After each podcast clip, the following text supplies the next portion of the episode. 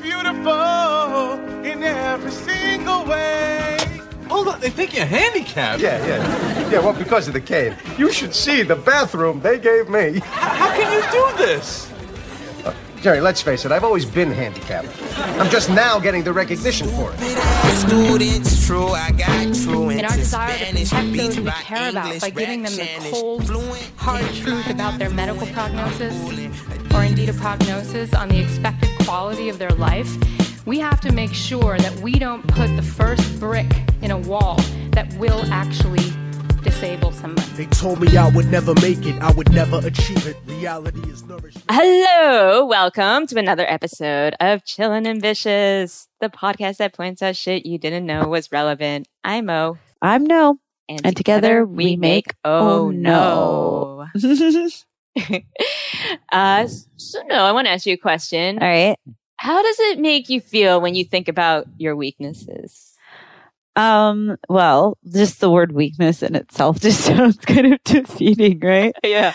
Um, It's kind What- of uncomfortable, I guess. yeah, I guess it is. Well, cause you start to think about like all these things that you're not so great at, right? But like, we all have things we're not so great at, so you don't necessarily have to look at them that way. Yeah, you don't want to be like this downer about it. Yeah, you don't want to like be like, well, I suck, I'm so terrible. Um, Well, what if what if society defined you by your weakness? well don't doesn't it define people by your weaknesses? Like i mean that's why people are always like putting on a brave face and walking around and where why people wear makeup and heels and or just you know don't cry or whatever. Like certain things are perceived as as like uh, vulnerability oftentimes is perceived as weakness. And so people really hide that.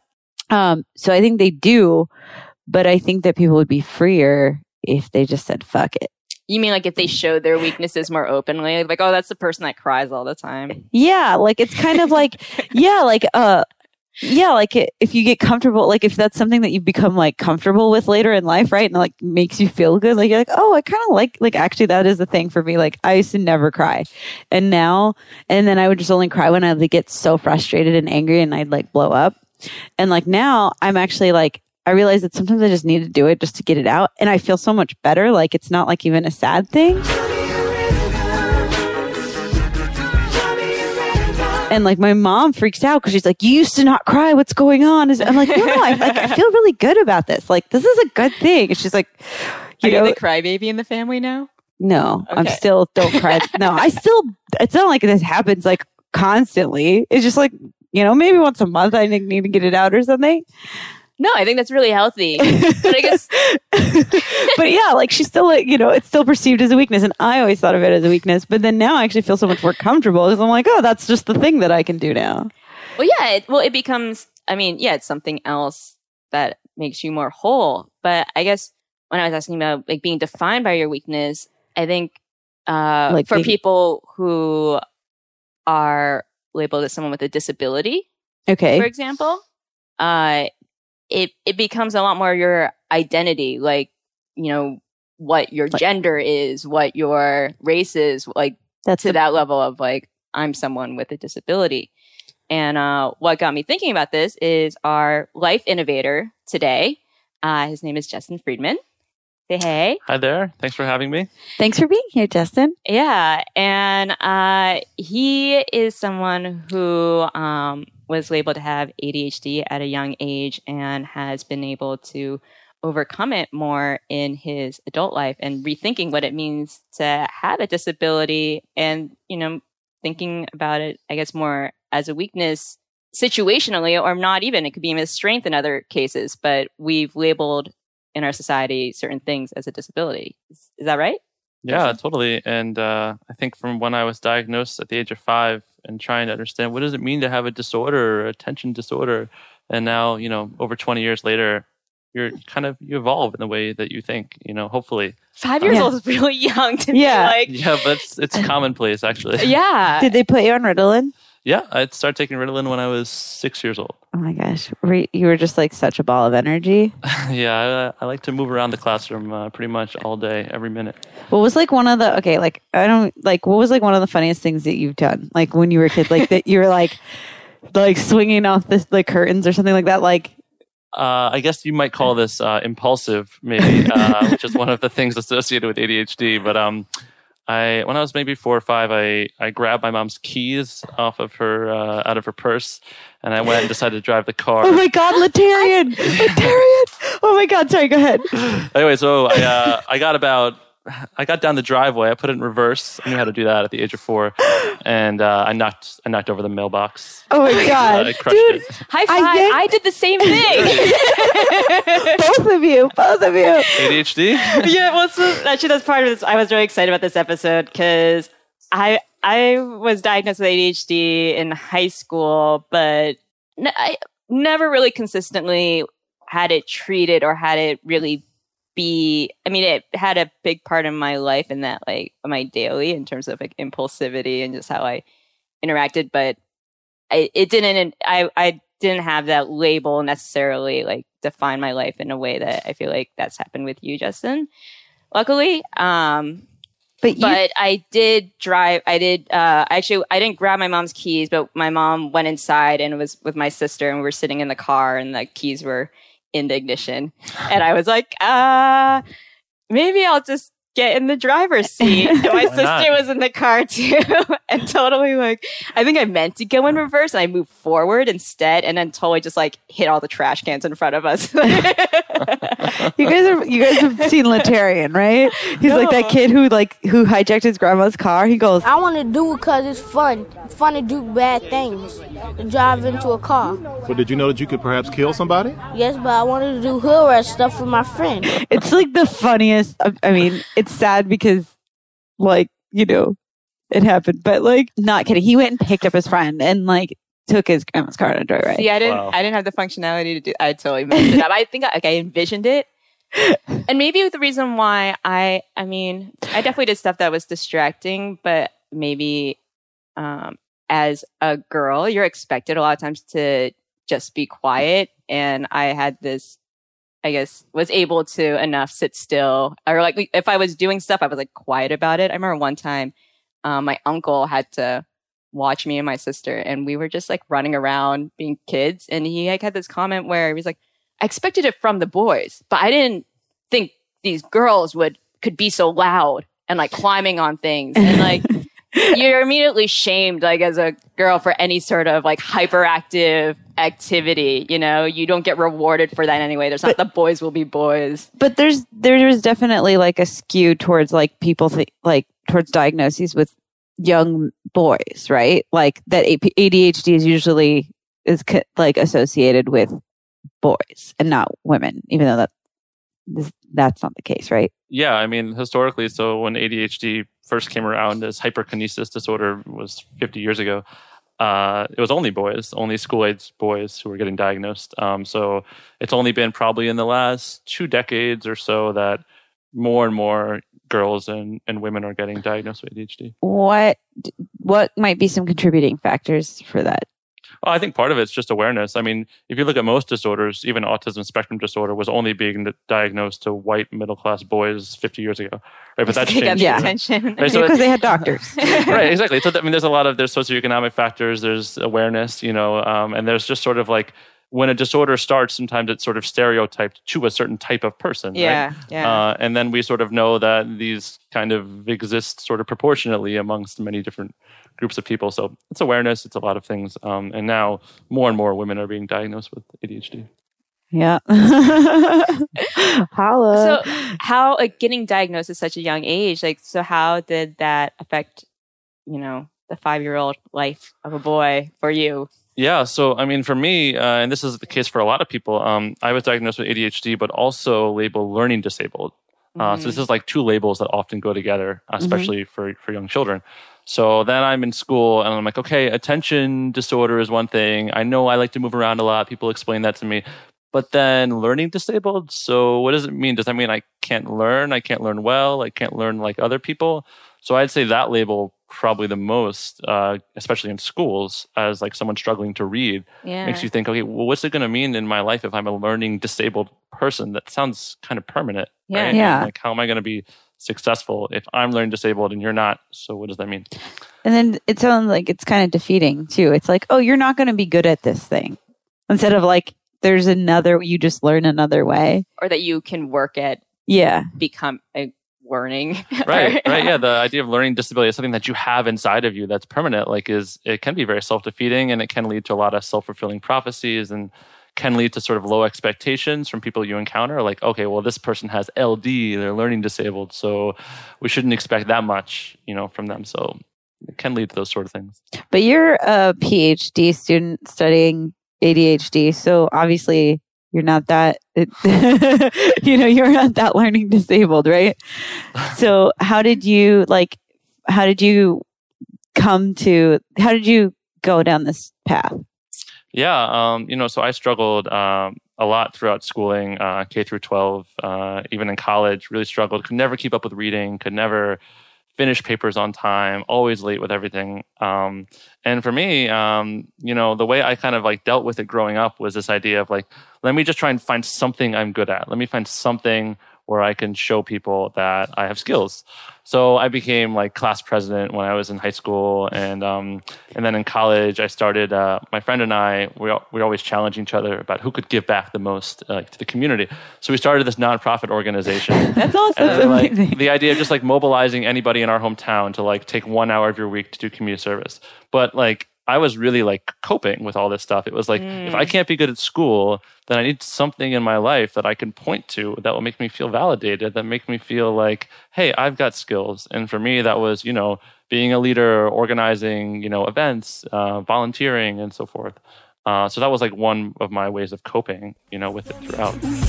I take inspiration from the most heinous of situations, creating medication out my own. It wasn't really until, in terms of getting the PhD, uh, it wasn't really until I started encountering different ways of thinking about ADHD that I really started to take off. Um, so uh, I started around the end of college after I really was struggling, encountered some literature about like the idea that disability could be something that's like socially constructed, we say. In other words, like we could say that like gender and race are socially constructed, Yeah. right? Yeah. But we often don't say that disability is socially constructed because it's seen as something that's only Right. inside of you.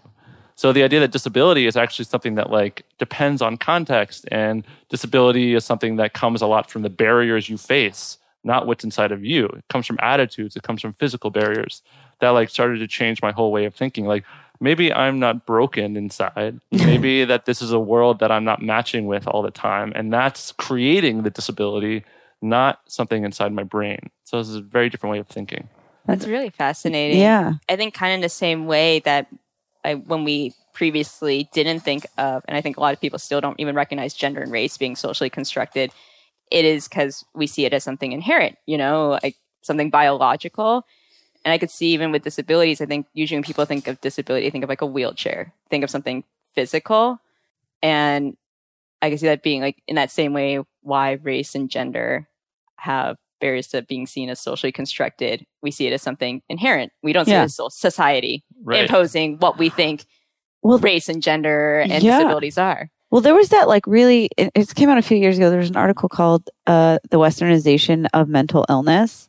You read it? It basically talks about how um, mental illnesses like had like they were very regional specific, right? Like that they would manifest differently depending on the culture that they were in.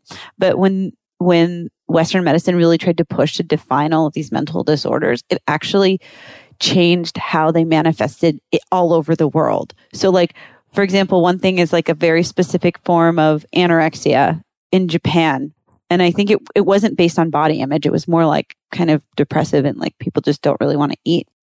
But what we know anorexia is like, uh, in the United States, or at, least I know it in the United States, usually is ten like is some sort of like body dysmorphia where you are kind of self hating and whatever.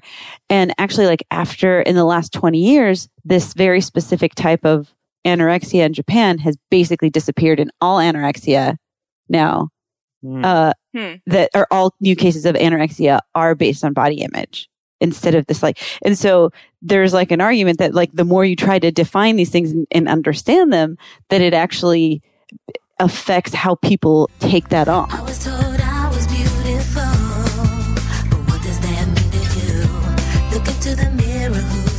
Yeah. So when you were, so you learned that that disabilities were, or you started to think about the idea of a disability being socially constructed, and it started to make you rethink what how it ADHD affected you? Yeah, and and you know that happened around a very like difficult time in my life. So um, I mentioned I really struggled in college. I was a history major, and I'm just never going to read as quickly as other people. And um, I started to get really frustrating. I was also studying education, and one semester I just I fell so far behind I couldn't catch up, um, and I failed all my classes. And at that same time, I was taking Adderall. You may know that's a Yeah. stimulant medication, right? Uh, and so I got addicted to Adderall. It's a pretty powerful, powerful drug. It's yeah, yeah. Uh, yeah, I was actually just calling to see if you could prescribe to me a higher dosage on my medication. Wait, what do you mean it can't go any higher? uh, so it's just like amphetamines and speed. Yeah. Anyways. yeah, they, Addictive. people say it's a thousand cups of coffee. So uh, you know, my life was really just a mess at that point. Um, and I was like, I had this feeling because I was had this label, learning disability, ADHD, of like, okay, so you know, finally it's caught up to me. Like, finally, people are really going to see that I don't belong in college. You know, that this is not for me because what they said in kindergarten was right. You know, like that I never was really meant for this kind of thing. Uh, that I'm just not someone who's capable in this way. So that's really uh, how I felt about it. Um, and you know, being addicted to Adderall was made it especially difficult. And I was basically ready to drop out of college and just be done with it. Um, you know, fortunately, I had some some professors and some mentors who kind of said that you have to learn to kind of appreciate yourself and to uh, to stick with it. Um, so I, I, I hung in there a little bit longer uh, and wound up graduating um, and started to like put away some of like the community service stuff and be like, I have to take care of myself first, right? I have to Mhm. work on my own skills. How am I going to learn how to read better? How am I going to learn how to, uh, you know, develop the study skills? So uh, I started to to do better, but then really um, I decided I wanted to sort of turn this experience of pain and difficulty of the label and the medication, all that stuff, into something that was uh, I could like give back to people. So I decided to become a special education teacher, uh, and I went for my master's in special education, and actually wound up teaching students labeled LD, learning disabled, and students labeled with having ADHD in a high school. Which means you actually have to be in a separate classroom, right? A lot of times. Don't have to be.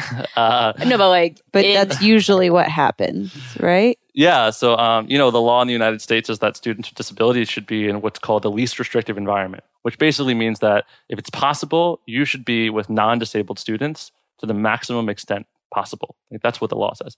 But it's very commonplace, as you probably know, that in say a high school, a student with a learning disability or ADHD may receive a separate class. You know, part of the day, the whole day, so forth. Um, so uh, that can be something that has very negative effects sometimes on students. And for me personally, uh, as someone that was removed from the, the gen ed classroom for half the day, 40% of the day, that was really stigmatizing. Uh, it was like I was always leaving to get support. Uh, And I, everyone was always asking me, Justin, where are you going? Why are you leaving the classroom? And it was really kind of a negative uh, thing about my identity. Uh, and so I actually did teach in one of those classrooms, a separate classroom.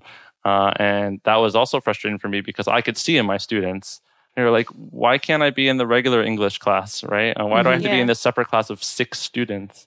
Uh, and you know, and they're they're 17, like they get it. Like Yeah. nobody's like not understanding like the messages going on here, right? Shout, but shout it. Shout, but shout it. Shout, shout, shout, shout, shout, but shout. how do you envision classrooms where they are more inclusive and what are there adjustments that need to happen to these classrooms Yeah, so one of the reasons why I decided to study at Syracuse University is they have a they have a program that's just una, unabashedly committed to inclusive education. Inclusive education meaning a classroom that does that is designed to serve all learners and acknowledging that there are going to be some really challenging learners and it's our job to teach all of them.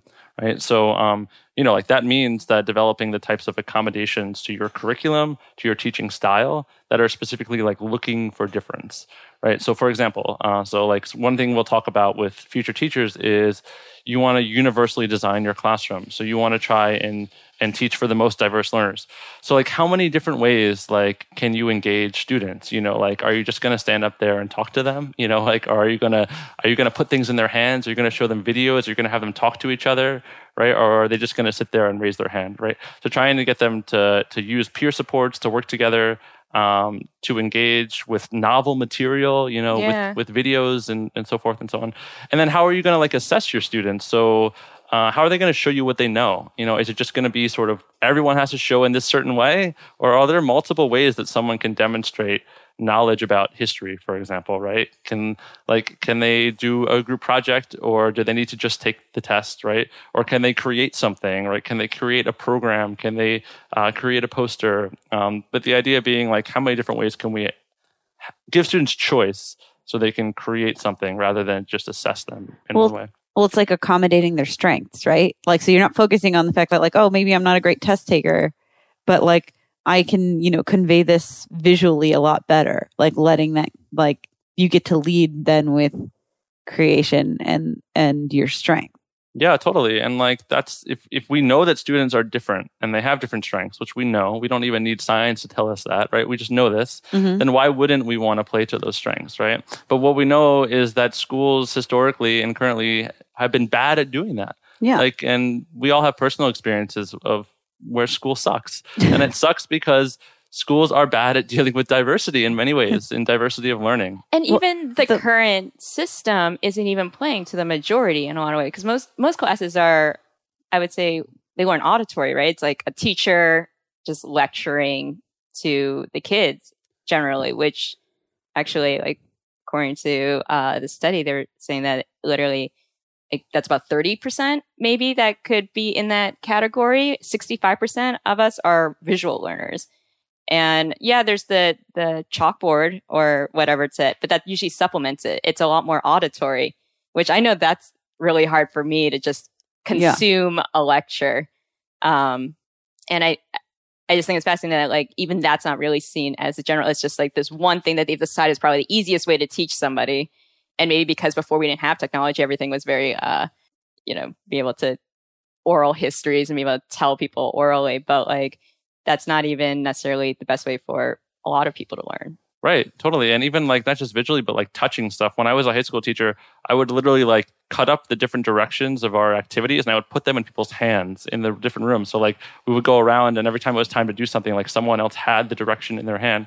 So if you know that you're someone with ADHD and you're gonna have trouble just hearing the direction and now it's in your hand and you're the one reading it aloud, like maybe that's a lot more likely that you're gonna be able to follow it than if you're just listening to it, right? Right. Yeah. I would think most people learn from doing too.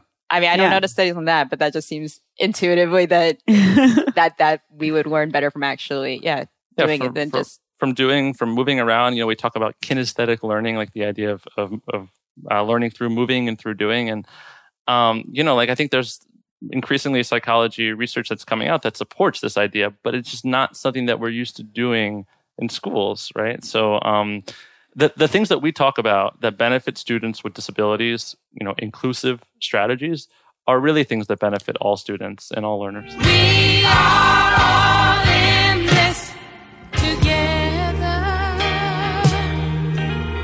And maybe we'll see that one day. So, like, what are some things that like you have found like a workaround with your like the way you, you deal with things? Like, I I have like the yeah, I have like a hard time like paying attention for like more than thirty minutes. So, like, I for me, I have to like work on one thing and then plan that the after those 30 minutes, I'm going to be distracted and like do something else. Essentially, like that I will not be able to keep writing for a past 30 minutes. That I have to go like that's how I work around you know, around that stuff. Like what are what what are some things that you do maybe? Yeah. So, for example, with like reading, like, so at some point, I just have to admit to myself, like, I'm never going to be someone that's going to be able to really read and remember details, and and like taking notes on really detailed things. I just I'm never going to be able to do it.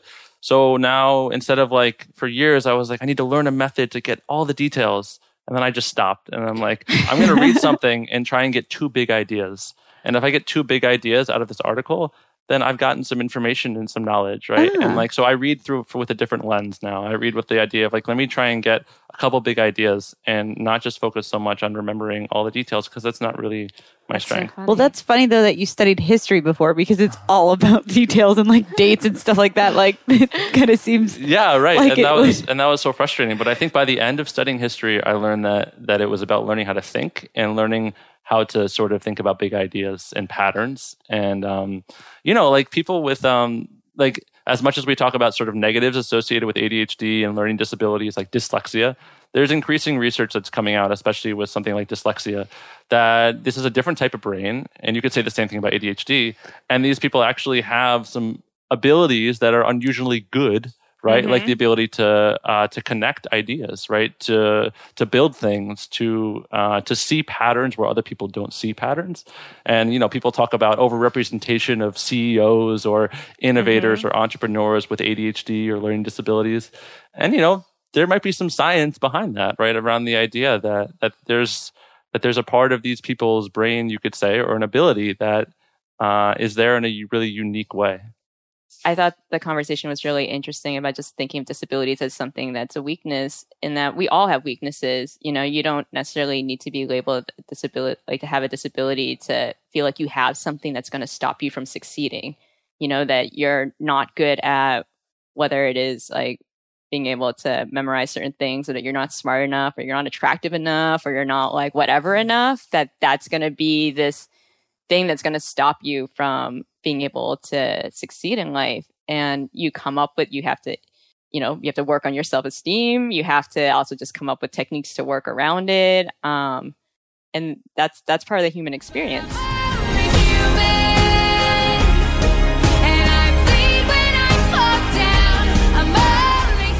there's an educator by the name of Chris Kliewer who talks about differences that matter, right? And so, like, we all have like, differences, right? We could use that term. Uh, but some of them mean different things, right, in different contexts. And some of our differences will mean disability, right? And they, they take on that meaning of disability uh, in particular situations. And in schools, you know, uh, certain things, behavioral learning uh, characteristics, are differences that matter in certain ways, uh, but they don't have to matter that way, right? if the system was Yeah. different like if the school was designed like you said to be more inclusive um in the meantime with schools the way they are.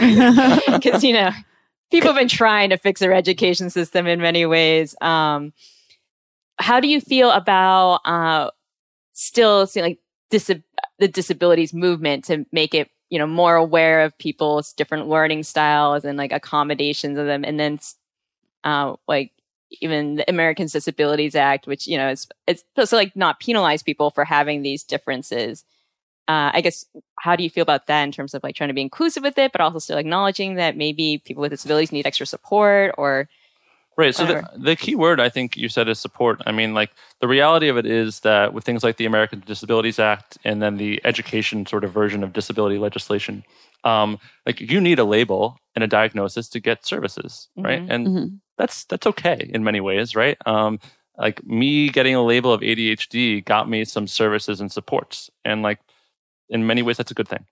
Uh, but at the same time, uh, like if we're focused on support, uh, and we we can still change our way of thinking about disability. Like if we're thinking about difference as an expected thing, as difference being normal, Mhm. then uh, we can think about the idea that we want to provide support to diversity, and we want so it doesn't have to necessarily take on that stigmatizing thing. So we can still have the legislation and the policies where you have to get a label, but I think that we can still change attitudes, and I think a lot of that is very ingrained in our in our school system um, with the ways that uh, teachers are thought to think about disability, for example, and that's something that I'm very involved in as someone that teaches future teachers how to think about disability, um, how parents think about and talk about disability, principals think about and talk about disability. So there's a lot that can be changed. Um, you know, I teach my students that language matters and also that language isn't everything. So language matters in the sense that if we change the way we talk, instead of calling you um, the ADHD kid, Yeah. uh, and we say that, oh, that's uh, Justin. Oh, and he has ADHD. Right? But that's just one part of him because he also has a lot of other strengths. Right? Yeah. Uh, versus like that really can change how we talk about people. But also that doesn't like necessarily s- like solve everything, right? Because uh, if you just replace the way you talk about something or replace a word like handicap with disability, it doesn't necessarily get rid of the stigmatizing or negative attitudes associated with it. Yeah, it's like Right? it's like, oh no, it's rude to call her fat. Let's just call her chunky. I'm not fat. I'm big boned. right? right? So, uh, you know, that doesn't do it. It's, it's not enough to just change the word, right? It doesn't necessarily change the meaning. we have to think about us all having differences or like they could be socioeconomic people who come from different backgrounds will have different challenges in different situations.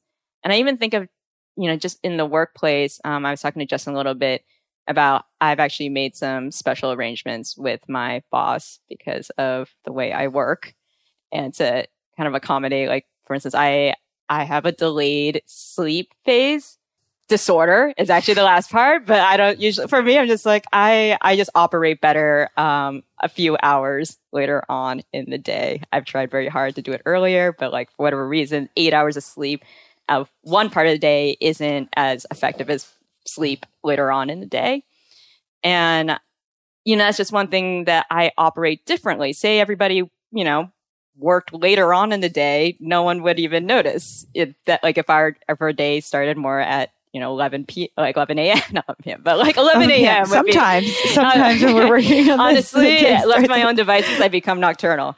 But uh, yeah, it's a it's it's a world that's fitting there. But uh, I don't I don't know if that I guess it because it has disorder, I could potentially apply for that. But I think there's other things that you know maybe someone else has like there's things for people with children they get certain treatment you know and they can they can get uh, i know somebody who has to pick up their kid earlier on and it's cool that i'm in a workplace that actually has been more accommodating than i would expect but we all have our different challenges. And to be able to be in a culture where it's okay to be like hey this this is a struggle for you. I know you're doing your best. How can we adjust to make this better for you? Versus having the mindset of like you just got to figure it out you know? And we have this like i think in our culture to be like pull yourself up from your bootstraps. So it's just like something that's like your own thing. Like you just got to figure it out. Like you got to just will yourself or like do it. And like if you can't then you're just not trying as hard as the other person or um well, we've talked about this too. How like effort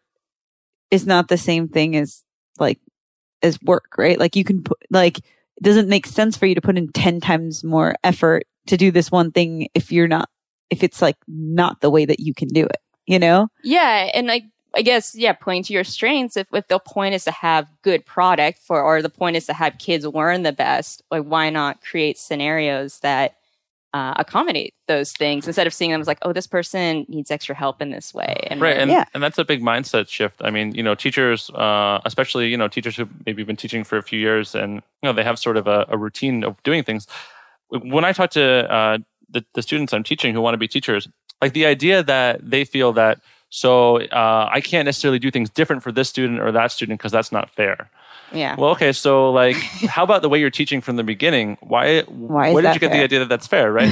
uh, now, if we know students are different and learn differently, and you do things one way, like you're already favoring some students, whether you admit it or not, whether you know it or not. Uh, your style of teaching is favoring certain people and disadvantage for others, right? So, doing things differently for other students actually is a form of fairness, right? It is giving an equal opportunity. Um, but that's a tough mindset to shift because we have we're, it's so ingrained in us growing up in schools that you know like everything has to be done exactly the same way to everybody.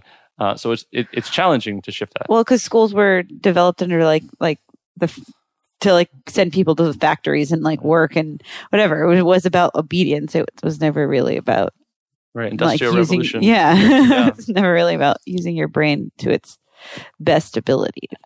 yeah, which I think yeah, there's the fundamental shift. Because yeah, I can see how ADHD is a threat to obedience. That's not the strength. of, like, yeah, yeah, right. And actually, uh, one of my, you know, when I was a master's student, um, you know, one of the professors said to me, and this is when I was starting to become critical about the idea of ADHD, said to me, well, you know, you guys should all design your classrooms, uh, you know, just as if everybody had ADHD. And I raised my hand and I said, well, then how is ADHD a disorder if we're supposed to be designing classrooms for everybody like this? Like, like, does it make sense then to think about this as like a as as really a problem, as a negative thing, as a disorder, as a learning problem?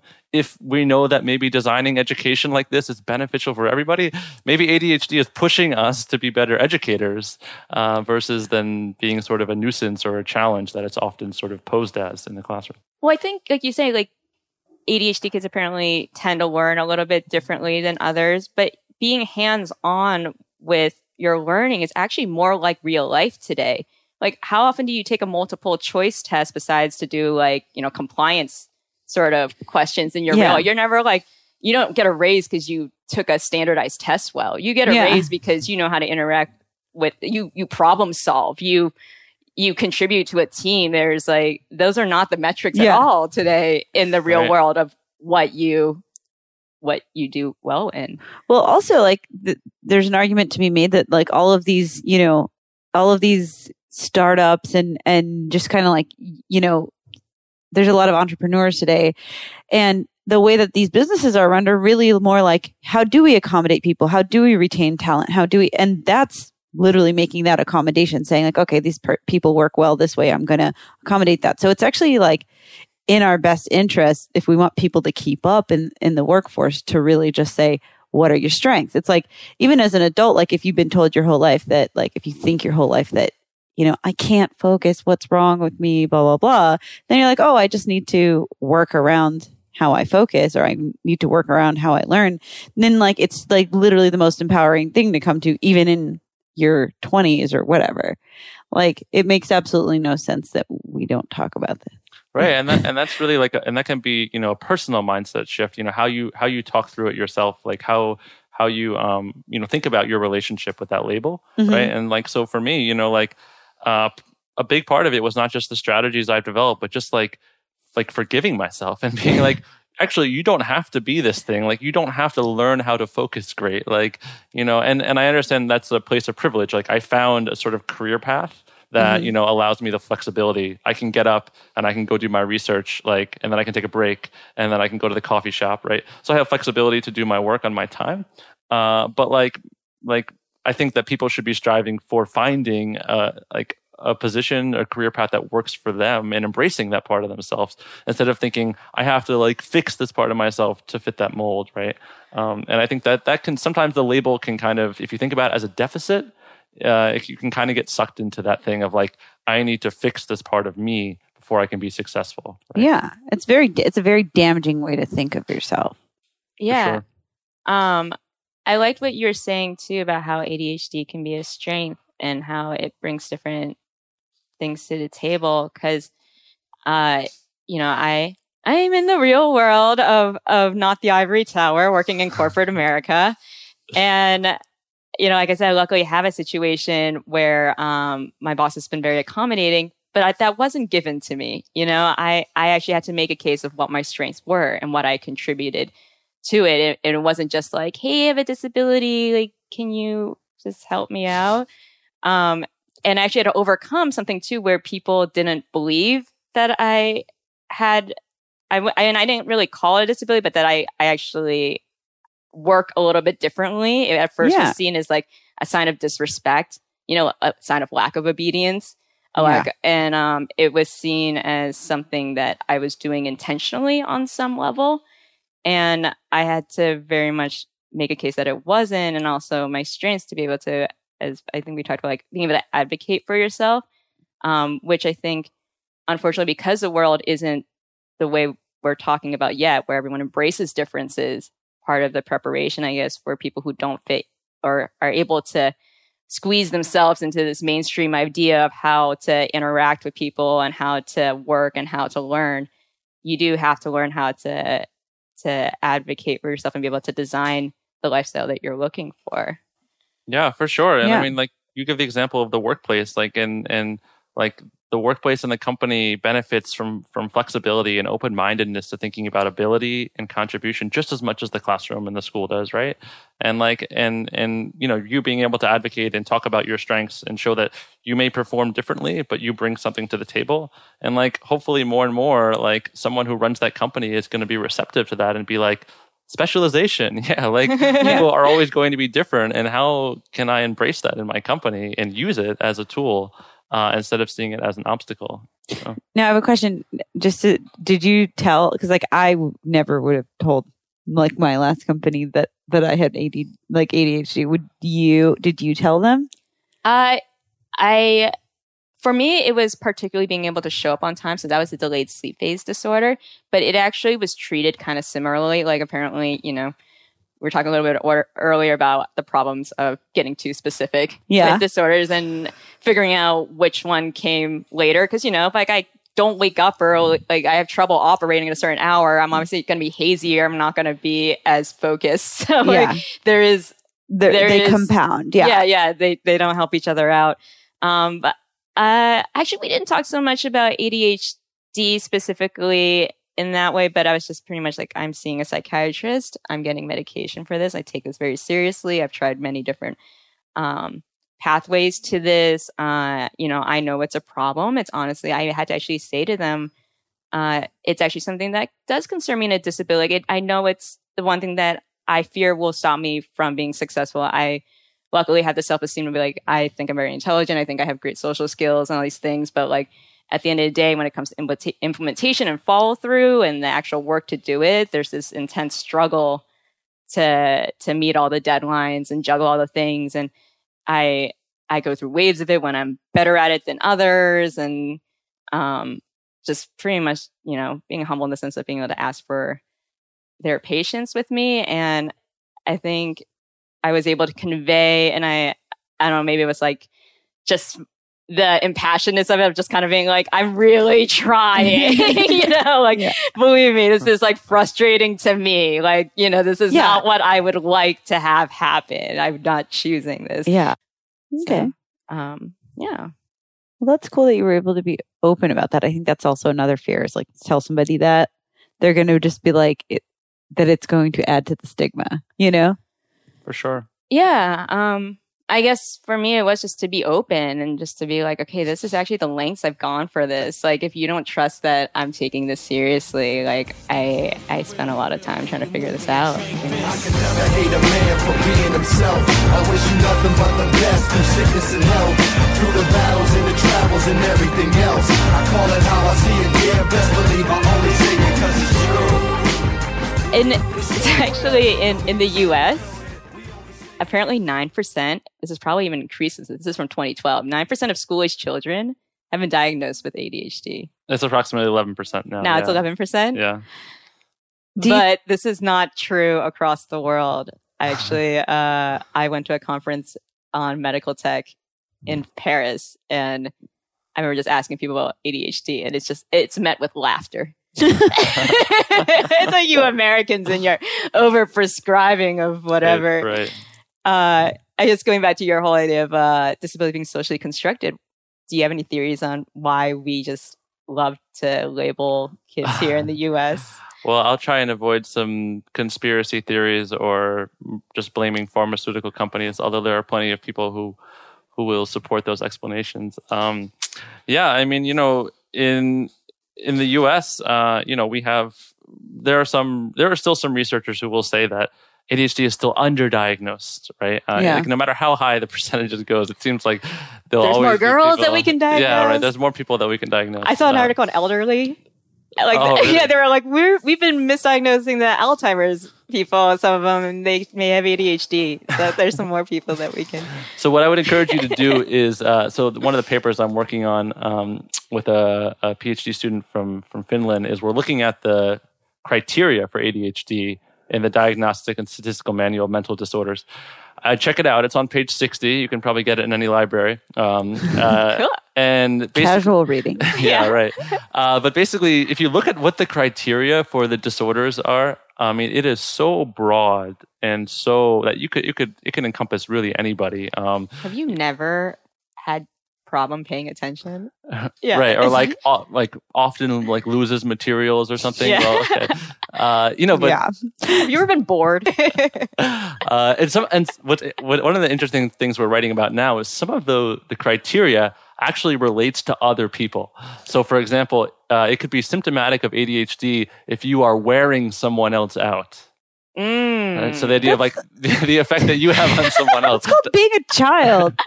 so th- th- this is in there. This is in there. You can see it. Uh, but the idea that like Are you annoyed?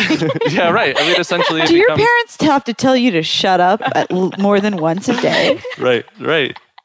And you know, like uh, It makes sense though, because I think a disorder is when supposedly it's like when it starts being disruptive in your life, right? Right, So- or, or or in someone or else's, someone like, else's life. like your teacher or your uh, or or your parent. Bitch, don't kill my vibe. Bitch, don't kill my vibe.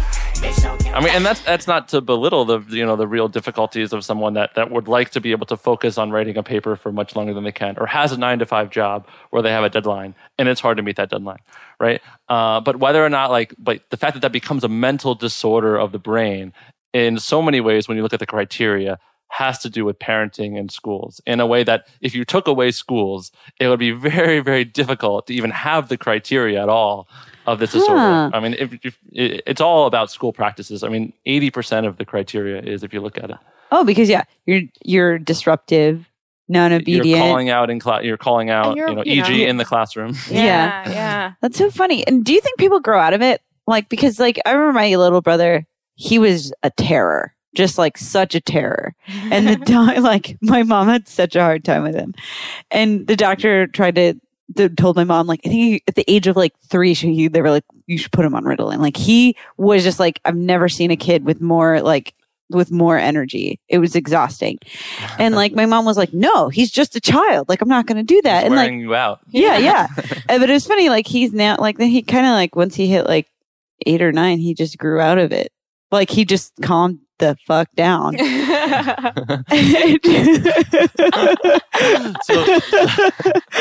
so what the you know what the the predominant way of thinking on this in the scientific literature is that uh, so that person for example like he maybe his hyperactivity quote unquote will go away Yeah. but that will not be man- manifest but you know he still may have difficulty you know with attention and focusing and impulsivity perhaps or something like that um, Don't we all? Not to discredit ADHD, but like if you you know Oh, treating it like do. it's a problem. yeah, yeah, yeah. But it's just like yeah, calling everyone out on everything. Yes. kind of like it's like looking for a problem. Right. And and that's what I mean, that's what clinicians in the field of psychiatry are trained to do, look for problems, not strengths, right? Um actually there's a there's a this is one of the things we're critiquing right now. Uh, This came out in the Journal of Learning Disabilities a couple of years ago. So one of the researchers said that we should be happy that in schools because early on in elementary school things are so structured. You have to go sit on the carpet, and you have to go in this group and that group and this reading thing and so forth. Yeah. So we should be happy that because things are so structured, it allows us to identify ADHD symptoms earlier. Oh, wow. Because if things are really structured, clearly people are going to stick out for being hyperactive or being impulsive or being inattentive because the more structure you have, the more people will stick out. And for me, that's a very twisted way to think about it. Yeah. Right? I mean, the idea that like it almost sort of legitimizes what we do in schools. Let's keep doing things the same way. And then therefore we can label more people as having problems versus let's change how we do it to begin with and maybe preclude the need to place these labels on people and think about their differences as deficits. Yeah. Well, it also like I mean, it makes sense that like things like especially in pre like in the younger years, preschool and kindergarten are so structured because you have to like herd. It's like herding cats. It's like how you're gonna lose a kid if you don't, right? Like, like they're not gonna sit down. They're not gonna do what you say. They're like that's just the nature of children. Or they're going to pee somewhere and they're yeah, find, like, like three weeks you later. just need to know that like you just need to be able to count them all and be like, oh, okay, yeah. There were supposed to be five over there. There's five over there. And then like, hey, get that glue stick out of your mouth. Like that's just what's gonna happen. Ralph, are you eating your paste? No, Miss Hoover. They're silly. So I guess to the parents and teachers though who are a bit frustrated when they have a, a kid that's just very hyperactive and they're disrupting the other kids. Well, so like we talk about the the disadvantage also partially being a like socioeconomic thing, right? Because if you can't afford to go to private school and you're in public school, then you're just basically you just need to pass the exit exam, right? And how do you accommodate for that? You know? Yeah, and I'm someone you know who went to a public school, but I also I recognize that you know public schools are very different depending on where you go, right? Yeah. and Totally. so I for for sure, you know, as much as we talk about inclusive strategies and and changing the classroom, probably the places that have have seen that the least, you know, are schools that have the highest percentage of students, um, you know, who are living in poverty, right? So we haven't necessarily uh, done a good enough job yet of figuring out how to get to these inclusive strategies uh, into these into these schools where the focus is so much on testing and the focus is so much on trying to reach proficiency for as many students as possible. Um, you know, there's some new legislation that was just passed um, that was sort of a revision of No Child Left Behind. Um, well, Obama has to sign it before it will become law, but uh, that is going to give some more autonomy uh, to local districts and to states. So there's not going to be as much federal involvement, and hopefully that's going to decrease some of the pressure on standardized testing. Not completely, but maybe decrease. Um, so yeah, it's uh, you know I, I I can't say I have a great answer to that one because I think it's something we haven't really figured out how to do. Is with the focus on on testing and sort of one size fits all curriculum, these inclusive strategies often become a thing that middle class white students have the most access to. Mhm. Um, so we really need to improve on how uh, on getting these types of strategies into the schools that are not really seeing them and have the most focus on sort of a limited curriculum. Are there any organizations specifically that you think are doing a good job of that we can plug? Hmm. I mean, I'll plug the Syracuse University School of Education because uh, we do a lot of work uh, uh, in the School of Education with Syracuse uh, City School District um, and the surrounding area schools, um, and have had success um, in many ways uh, with the area schools. Um, but you know, sometimes things will be successful for a couple of years, and then changes happen, and you know. Um, city schools are often have the most sort of uh, unstable oftentimes like because teachers don't stick around and Yeah. so there are a lot of so you know Principals don't stick around. Right. so you know there are a lot of as everyone knows you know there's a lot of challenges uh, particularly uh, in city schools so but there's been a lot of progress in the last two decades more and more students are spending 80% or more of the day students with disabilities in the general ed classroom it's been a huge increase over the past couple decades That's awesome. I love it. So they're figuring it out a little bit. It seems like there is more, I guess, flexibility than at least in the past with being a little bit more accommodating. Like I can't imagine even my workplace, like probably my parents' generation, that being acceptable at all of being like, hey, I'm this, um, and wanting to have special treatment, or even uh, my, I have a friend who suffers from depression. Uh, he goes in periodic bouts of it, and uh, he recently had a bout and it lasted for three weeks and um, he kind of shut down and he actually didn't even fully communicate with his boss originally but he's such an integral member um, member of the team and has contributed that his boss actually admitted as like i suffered from depression from periodic and actually uh like empathized with him and was like hey just i want you to focus on getting better. Like don't worry about all the like deadlines and stuff. We like like we have a strong team they'll figure it out like our priorities right now for you to get better um and you let us know when you can do that and you will still have a job coming back here which i was just like that's crazy and awesome that you know that they would accommodate for that you know like i mean that's pretty cool that that happens today you know like Yeah. i just Yeah. don't know if that would have happened like in the baby boomer generation. We'll see you shake your windows and rattle your walls, for the times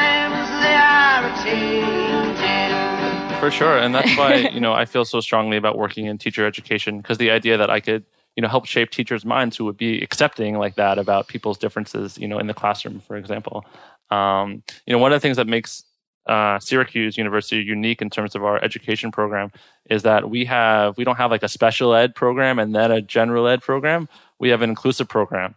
So like the idea is there's not your kids and my kids. Like special ed teacher does this and general ed teacher does this. The idea is that people are going to get dual certified to be an elementary ed and special ed teacher. So the idea is that like you're responsible from the day you come to Syracuse University, we're teaching you to be responsible for all learners, right? And not just for some kids. Um, and that's something that's, I would say, probably being done at maybe 5% of the programs around the country. Uh, but, you know, we come to get our PhD with the idea that we're going to go out and help to change that. And so more and more programs are going to be teaching to help accommodate students and, and to teach all students, not just prepare teachers to teach certain students and not others. That's awesome. I love it so much.